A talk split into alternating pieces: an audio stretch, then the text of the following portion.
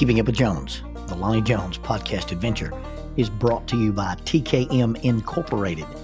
This company, located in Moss, Tennessee, specializes in erosion control, hydro seeding, hydromulch, silt fence.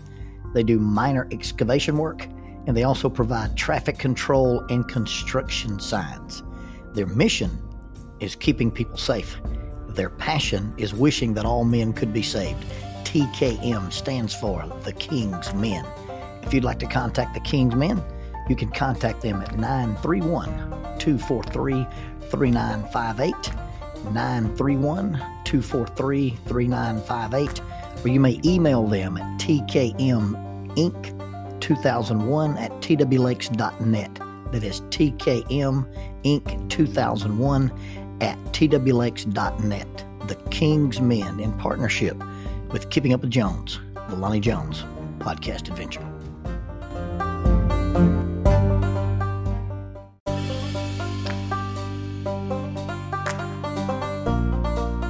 SJ&L General Contractor is a full construction company that primarily focuses on civil construction and asphalt sales in the Huntsville and Fayetteville regions.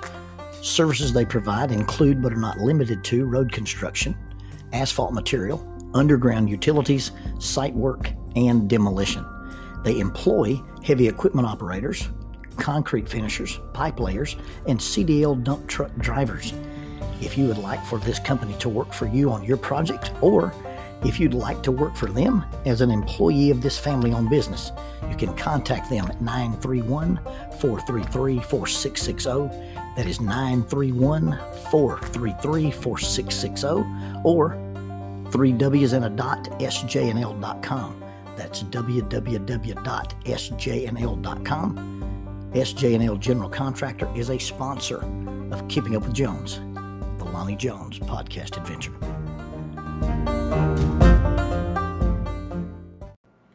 We were on stage again, uh, and we were doing our version of Celebrity Jeopardy. Now, when I say we, I'm referring to the uh, the group of guys called the SWAT team. Now, this particular SWAT team stands for Skits with a Truth.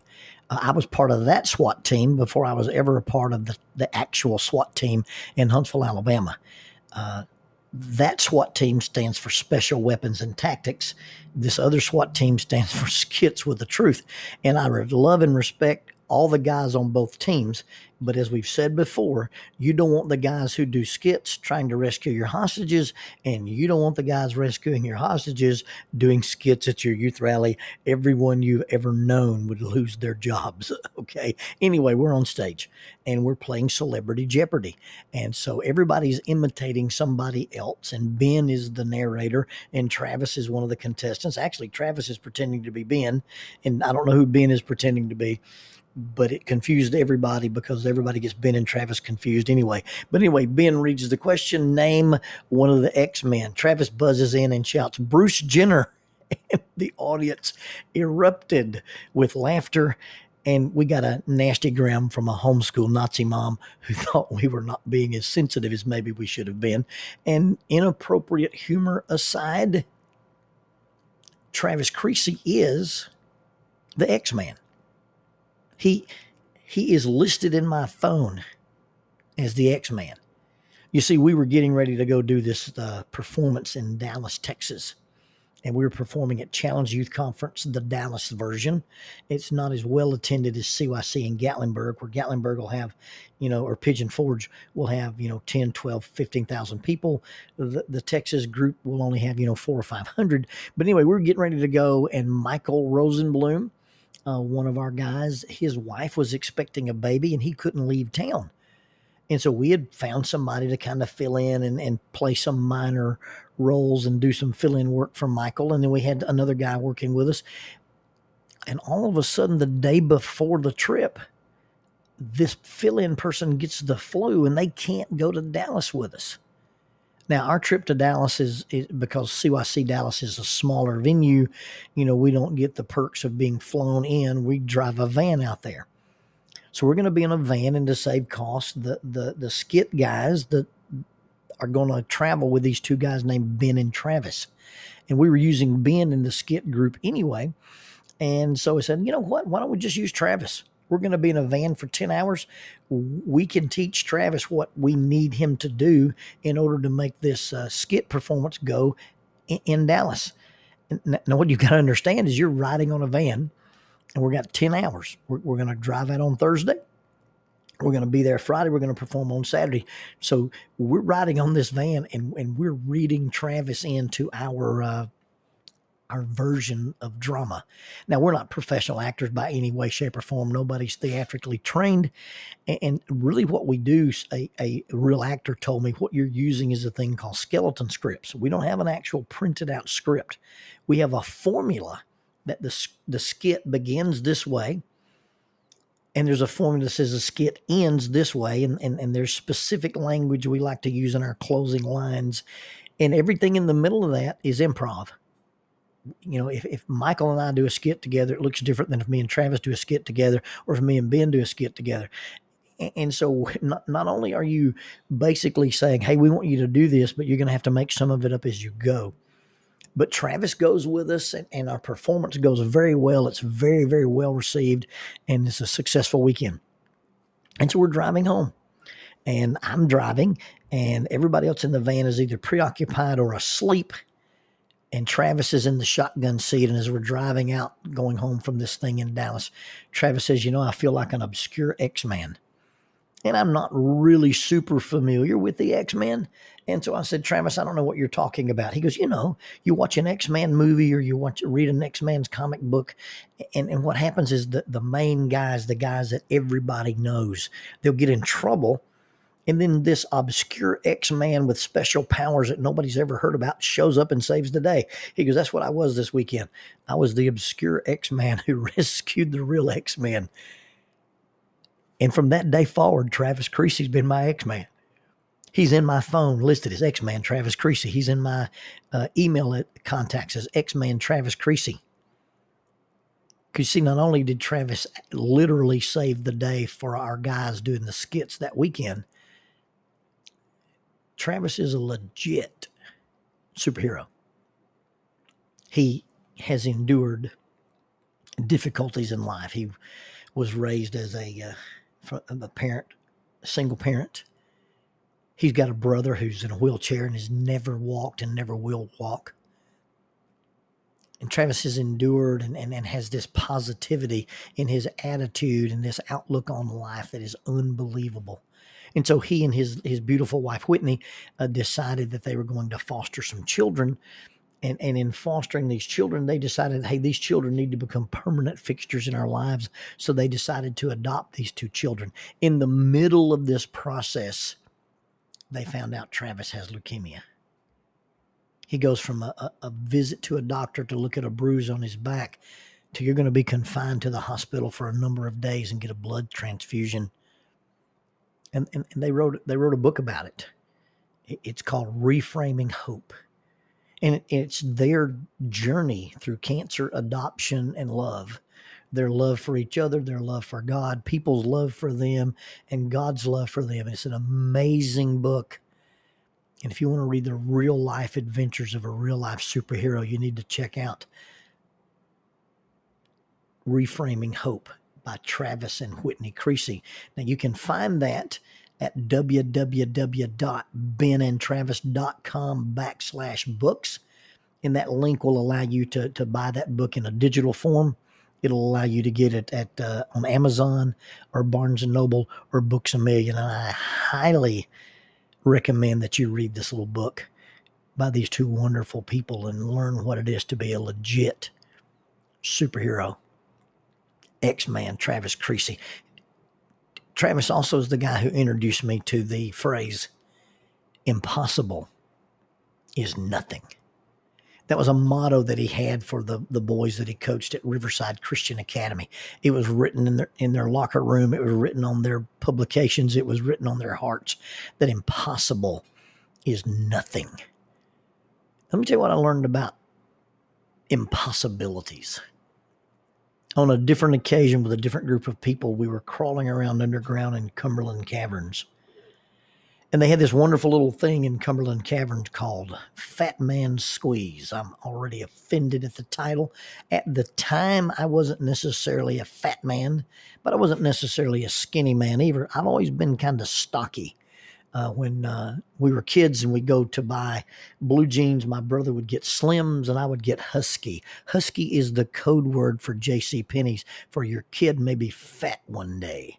Anyway, I'm a stocky little guy. When Jackie got Oreo, the, the, the famous Spanish one, water dog, they said, You describe Spanish water dogs as being a large dog in a medium body. I said, To this, I can relate. Anyway, I'm, I'm a, a, large dog in a medium body and I'm 400 feet underground and I'm crawling through this probably an 18 inch v- vertical opening. Now, most of your fat man squeezes are rocks that are standing up and you walk between them. These rocks are lying down.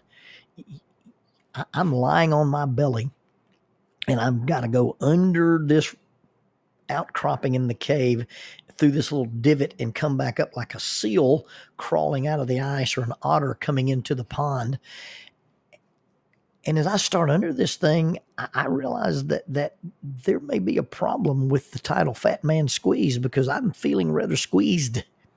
I've got people behind me heckling me.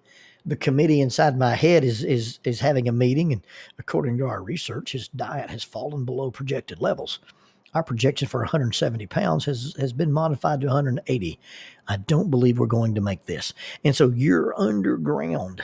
And I distinctly, and I don't panic much, but I distinctly remember having a, a, a gravel, a cave rock sticking into my sternum and could feel the roof of the cave touching my back. And I had the realization that if the earth were so much as to sigh whimper or sneeze, my head would shoot off in a direction and never be found. I would be crushed alive. And, and for that one brief moment, you can't breathe and you either want to stop or you want to go back. When, when you feel like you're doing something that is impossible, the last thing you want to do is freeze. And the next to the last thing you want to do is back up number one, if you're in a very tight tunnel or in a very tight cave and you start to back up, I've heard of clothing bunching up as people tried to back out and getting wrapped around their shoulders and their neck and actually pinning them. And they were inescapable at that point. They couldn't create enough wiggle room to get out. But you must remember that impossible is nothing. You see, I heard a guy named Marlon Conley years ago and he gave a, a, statement and he said we get so caught up in the necessity that we forget about the possibility. We get so wrapped up that this is something that I have to do or a path I have to walk or something that I've got to experience and and the necessity overwhelms us and it bombards us and and we we fail to realize that impossible is nothing. And, and the reason impossible is nothing is based in, in, in Brother Conley's statement that we get so wrapped up in the necessity that we forget about the possibility. Christianity is counterintuitive. Go the second mile, turn the other cheek, do good to those who hate you, love your neighbors yourself, love your enemy. When you think about the things that, that we're supposed to become, in the changes we have to make in attitude and thought and lifestyle in values and priorities and the way we interact with people. You can get so overwhelmed in comparing ourselves to who we are and comparing ourselves to god and seeing that big gap that exists. And we may throw our hands up and say this is something i can't do. This is something that's too hard to do. This is something that is frightening to do and i just can't do it but impossible is nothing because nothing is impossible that God has asked us to do. Now, there are things that you can't do, there are things that I can't do. But impossible is nothing, at least in our minds, when we think about things being an impossibility. You can go through this teeny tiny opening. We get through things simply because we were supposed to. we're able to pass through that thing that is frightening or intimidating or devastating. And we can pass through simply because we're supposed to. You see, if if God says it is a necessity, if this is something you have to go through, this is something you have to become, this is something you have to change. If God requires it as a necessity, then by default, the possibility exists. Because God's not going to ask us to do things that we can't do. God's not going to ask us to do things He did not equip us to do. God's not going to give us a task, not going to give us commandment that He doesn't also give us the competency. Impossible is nothing. Because you see, if God has given it as a necessity, He has also granted that it is a possibility.